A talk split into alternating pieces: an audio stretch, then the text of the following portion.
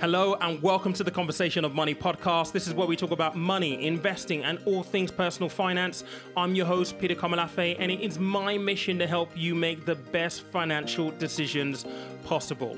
Now, with living costs continuing to rise, Money Hub on a mission to engage and empower its customers to take control of their finances and improve their financial wellness. Money Hub provides a central space to see all your accounts and assets so you know exactly what's coming in and exactly what's going out. You can connect your current account accounts, credit cards, investments, pensions, savings, mortgages, and loans all with ease, allowing you to have a clear view of all of your accounts within one platform. Once connected, MoneyHub will help you learn to manage your money better with simple, actionable steps. You can analyze your spending, pay off your debt, see how your investments are performing, and also set yourself personal spending goals. If you're a homeowner, you can connect your property and see up to date property valuations. And if you rent, you can report your rent payments to Experian, giving your credit score a boost. MoneyHub has been named in the FinTech Power 50 Trailblazer cohort and has the widest range of connections available in the UK. To get started, download the app today and take advantage of a free six month trial with no automatic renewal, which means you get to choose whether you want to continue or not after trial. With MoneyHub, small improvements lead to big achievements, whether it's paying off debt boosting your savings, or monitoring your investment, Money Hub makes money management simple and convenient. You can download today on the Apple Store or Google Play. There is a link in the show notes. All right. Good morning, everybody. Welcome to the podcast this week. Um, I'm not going to lie, I'm recording this and it's sweltering in here because we still have really, really high temperatures because of the heat wave. Um, I hope you've been enjoying it, by the way. This is the second of the year. I think we've got another one coming a bit later on, uh, but it's unprecedented, right? Uh, we don't typically have this kind of weather in the UK, so you know enjoy it while it lasts. In today's episode, I want to touch on energy prices. You can't seem to get away from the fact that we are seeing forecasts for energy prices to be at £4,200 come January. Quite a big jump. And already there's, I guess, this outcry people just saying, look, I'm not going to be able to afford this. What's going to happen? Are we going to see some kind of intervention? And funny enough, last week I was out and about asking people their thoughts. And it was really interesting seeing the um, demographic of people who, who answered these questions and their thoughts. Generally speaking, there was an overarching, it's a lot but there were some people who had very very interesting takes on even kind of like the profits that these oil energy companies are able to generate and have been generating um, through the first half of this year. And i can't wait for that piece of content to go out because i think it's going to be really really interactive. It's it's a little different to what i normally do. But uh, on the energy price conversation one thing that i have already spoken about on youtube and i'm going to speak about it here purely because I know that there are some people who don't necessarily follow the YouTube channel. So I think it's right to have it as a separate conversation here on the podcast as well. And this is this, um, I guess, I, I, don't know, I don't know whether you, whether you would call it a social movement, um, but it's definitely a movement um, that is demanding the reduction in energy bills to an affordable level. And the plan there is that they will cancel direct debits or they're going to encourage people to cancel their direct debits from October 1st, first if they are ignored and they don't get the energy prices down to affordable level. So the target is to get 1 million people to pledge to do so. It's called Don't Pay UK. Now, I've spoken about this, and I think ultimately this podcast isn't to tell you what to do, but it is to I guess, give you a little bit of information about some of the things that you need to consider if this is something that you're 100% in for and would would like to participate in or you think you know what? We have to take a stance. I'm not here to tell anyone what to do. My role within this conversation is to basically just highlight a few things that i know given my background in financial services and maybe suggest a couple of other things to try before you get to the stage of canceling your direct debits. So don't pay UK. I don't know how many how many people they have now. I think looking at their Instagram, they've only got about sixty eight thousand followers. I think at last beat, um, I think they had something like maybe hundred thousand people signed up. So they're still a very long way off uh, their million target. Yeah, there are 100,000 100, people at the moment pledges. Uh, and this is, when was this actually posted? I'm just going through their Instagram at the moment. Uh, this was posted one day ago. So I'm recording this on Sunday. This was on Saturday. They posted th- uh, 100,000 pledges. So they're still quite a way away from the 1 million in order for this to work. Now, look, I completely get the logic and the rationale behind what they're saying. They're they're likening this to poll tax in the 70s. I was too young to remember what that was. Um, but essentially, it's all about if we take a stand collectively and a million people is a lot, the energy companies are going to have to do something. Now, that may be true, that may not be true, because the reality is we don't know what the energy companies will, will do, what their reaction is going to be. But like I said, I think there are some really important things for you to start off with before you get to that stance. Now, I didn't necessarily say this on the YouTube video, but in hindsight, thinking about what I said on that video and some of the comments that were left on that video, I think it's really, really important just to acknowledge the fact that, you know, if you think about this from a pragmatic point of view, and I know that, that can be very, very hard to do, especially if you're struggling and emotions are running high, I think it's really important to understand. I, I think, at least, that the energy companies will be fully aware that the increase in the energy costs that they are having to pass on are too much for people or for ordinary people to afford. Okay. I think there will be an, an acknowledgement of that within the energy companies. Therefore, I think, or at least I believe, that they will be willing to offer help if you ask them for help. Now, the question here is do you and will you ask for help? Do you feel comfortable asking for help? Do you feel confident asking for help? Will you ask for help? And this is the first thing that I think is really, really important in this conversation. If you are struggling with your energy bills, you know, I've spoken to a lot of people who are already in debt, and that's from the increase that we saw in April. And that, you know, October's coming along, that's another 78% increase. And I'm one of the people who's actually on a standard tariff right now. So I'm weighing up my options as well. Now, luckily, I'm in a better position than, than a lot of people. But if you are struggling, I think it's really, really important for you to pick up the phone to your energy supplier and actually have a conversation with them. We're already seeing comments and pieces of news about people who have said to their energy supplier, say, look, this, I can't afford this.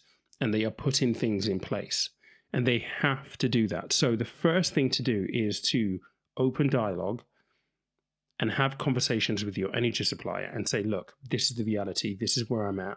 What help do you have available?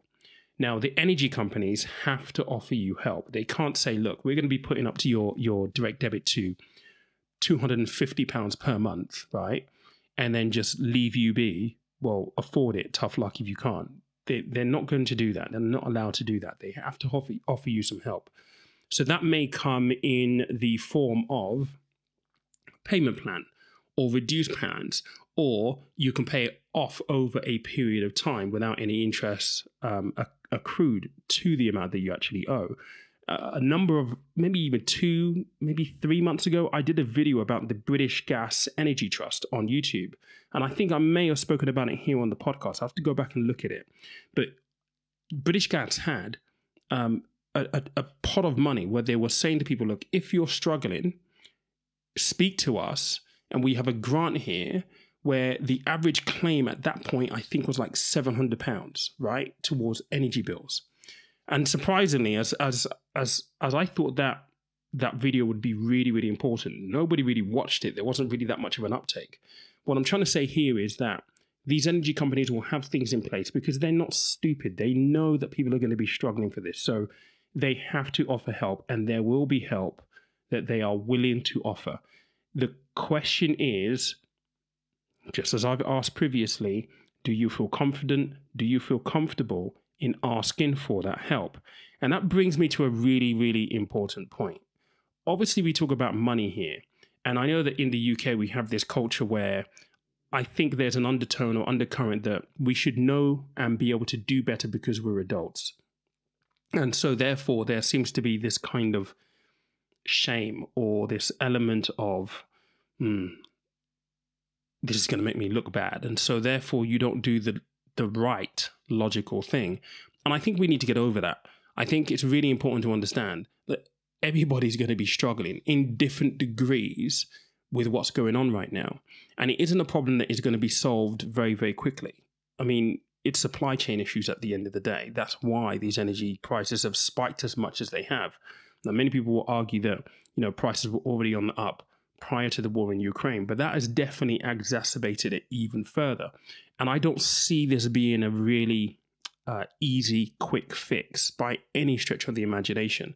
My fear is that come March, April next year, we're going to see another price increase, and then you know the companies, the energy companies will will report even more profits, and then you're going to get into a situation where there's public discourse because people are so unhappy. And thus far, we haven't really seen much from the government. Certainly in the last month or so, the Tories are still battling it out, deciding whether Liz or Rishi should be at the top of the party, leading the party moving forward. Boris Johnson is you know, taking the stance that it's not his responsibility. It should be the responsibility of either Liz or Rishi.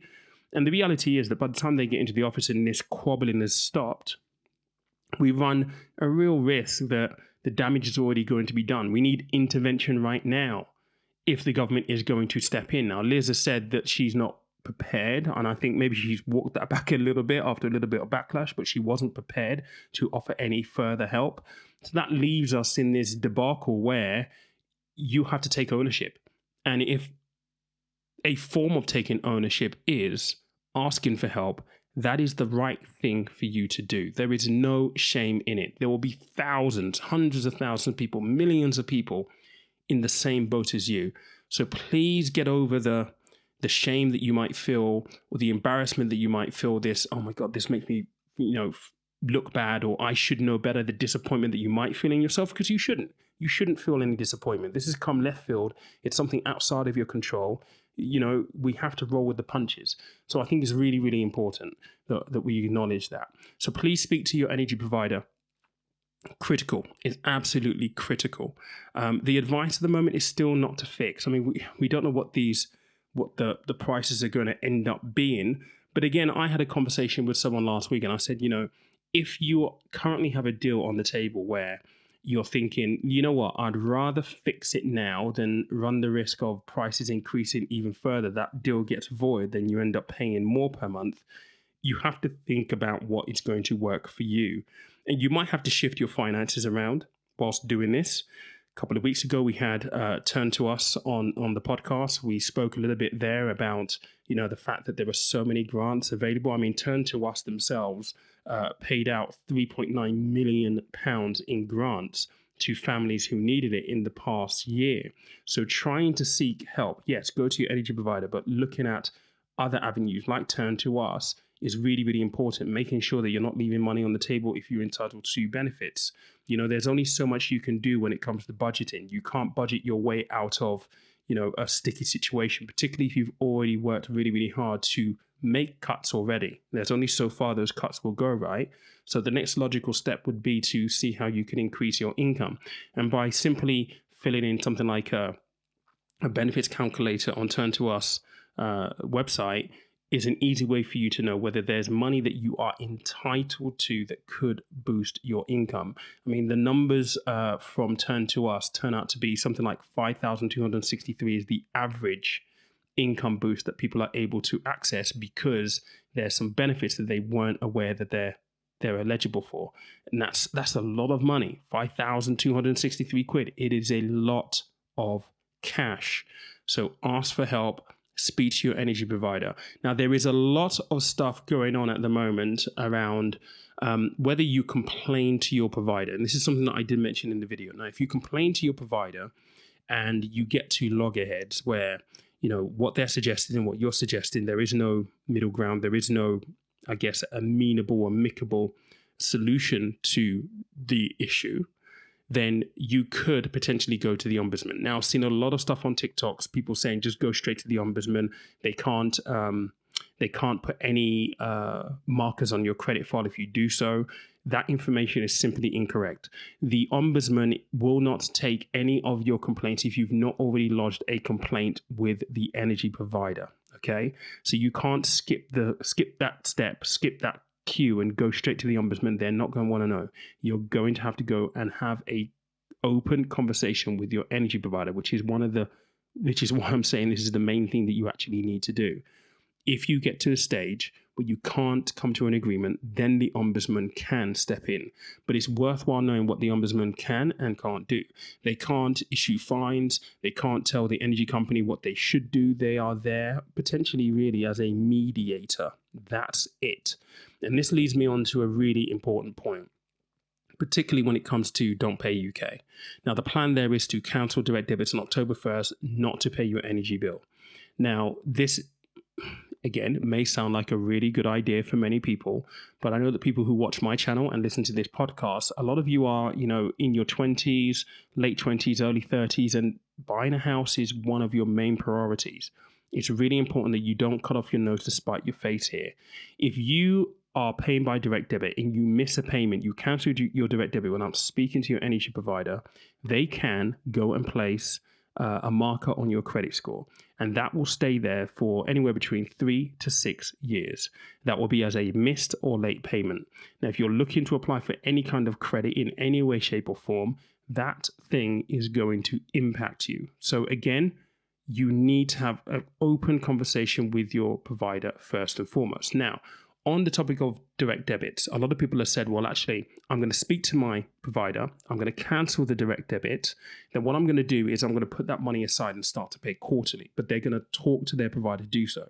Now, that does make sense. Now, the only caveat that you need to kind of be aware of there is that oftentimes when you pay by direct debit, they will add in like a a discount because they know from a business point of view they can count on X amount of money coming into them. So they give you a discount for paying by direct debit. If you cancel your direct debit, you're likely going to lose that discount. Now, logically thinking, the amount of discount that they will give you is very, very unlikely to outweigh the increase that you're seeing in your direct debit if, for example, you're going from like 160 to like 250, right? It's very, very unlikely the discount is going to offset that amount. The the increase will probably be more than the discount. So in this scenario, it could be a really good idea to cancel the direct debit, but tell your provider what you're doing. Tell them, look, I'm going to cancel the direct debit. I want to pay on a quarterly basis. Can you bill me? It's really then important that if you do have a smart meter, you're monitoring what you're essentially using. Smart meters seem to be a very um, scarce commodity. I've been waiting for a for a smart meter now for the past nine months maybe with british gas they just don't have them in stock they just don't have them in stock right now so track what you're using if you haven't got a smart meter, take regular meter readings so you can actually demonstrate what your actual usage is. A lot of the issues that people are facing with the um, energy price increases that they're seeing in their direct debit is that a lot of it is based on estimated use. So if you are able to track what you're using on a month to month basis, you can say, right, this is my actual use. I want to be billed accordingly. And that may end up saving you money on a quarterly basis if you cancel direct debit and pay and pay on a quarterly basis. But it just means you've got to do a little bit of extra work checking your readings all the time and checking your smart meter. Those are the things that I really wanted to kind of mention. I think they're really, really important. Um, naturally, people will have questions. If you do have questions, then obviously, you know, make sure that you either message me on Instagram uh, or you can email me at peterconversationofmoney.com. Um, there will be a few things that are going to be changing on the pod. Um, let me just talk about this very, very quickly. There'll be some changes to the pod coming fairly shortly, and they are going to be pretty drastic changes. Um, I'm still working through the the details of it right now, so I don't want to give too much away. But they are much needed changes that I've been thinking about now for a for quite some time, um, and the change will be very sudden, drastic. Um, and I'm excited for it. I'm excited for it. I'm also nervous for it because I'm aware that this podcast has been going on for two and a well, two years and eight months. This podcast has been going on for. We've grown really, really nicely. Um, however, I feel as though I need to change a few things to bring everything in line with where I want to go with the podcast and where I want to go in terms of what I do on a day to day basis. And um, if I'm completely honest, this year has been a very, very big learning curve for me. Um, I haven't spoken much about this, but TV has been uh, a blessing and a curse. It's been a double edged sword for me, but it's also pulled into focus some of the changes that are going to be coming along. Um, and it's helped me to, I guess, focus in on what I'm doing, how I'm doing it, and what I actually want to achieve in the long run, in the long, the long ball game. And as you know, we we love a, a long term goal here. Um, so yeah, these changes will be coming along fairly fairly shortly and what what it will allow me to do is it will allow me to share with you maybe a little bit more than i'm that i have shared with you so far on this podcast uh, and when i say that i mean you know for example i've been running a business for the last two years and eight months and how how has that been have i found have i learned anything are there certain things that perhaps that you could benefit from from my journey i haven't necessarily spoken about entrepreneurship or anything like that on the podcast thus far and I think that it is a relevant topic to talk about. And so when these changes happen, it will allow me to talk about more of those things. It will allow me to open up on things that a lot of people ask me about that I'm like, eh, I don't know. I'm not too sure that it works under this format. It will hopefully broaden the horizon of what we're able to talk about here on the podcast. It will definitely broaden the horizon of the kind of people that I can have on the podcast. And I don't necessarily have a lot of guests on. That is a conscious decision um, because I get approached so much by so many people wanting to be on the show. And in the end, they, they're all trying to sell something. And uh, when I look at what they're selling, I'm like, no, because really what they're talking about is just a load of twaddle, to be completely honest. So, it will open up on the kind of guests that I will have and um, the breadth of guests that I can have. Uh, but that's just a heads up. Things will be changing uh, soon on the podcast. I haven't got a timeline just yet, but that's a little heads up for you. Um, as always, I appreciate you for listening this Monday morning. I hope that you have a really productive week. I hope that, uh, yeah, I don't know whether, what the weather's going to be like next week. I think it's going to cool down. But the main thing is try and enjoy it. Um, I said this on Instagram, on YouTube, and I'm going to say it here. Please take the time to check in on yourself. It's very, very easy to feel overwhelmed when we're in situations like this. Um, and more than anything else, it is our mental health that tends to take the brunt of the hit. Um, so check in on yourself. Make sure that you are not feeling anxious. Make sure that you're not experiencing anxiety or depression. You know, you're you're 4.1 times more likely to be suffering from anxiety if, you, you're worried about money, 4.6 times more likely to be going through depression if you're worried about money. So take a moment to check in, your, check in on yourself and, uh, yeah, try and look after your mental health. That's my message for Monday. I hope you have an amazing week, like I've just said. Catch you later on. Thank you for listening to today's podcast. If you enjoyed the episode, be sure to check out other episodes and share with the people closest to you. New to investing? Check out Peter's course for first time investors, designed to give you the foundation you need. If you prefer one on one coaching, book a complimentary discovery with the man himself. All links in the show notes.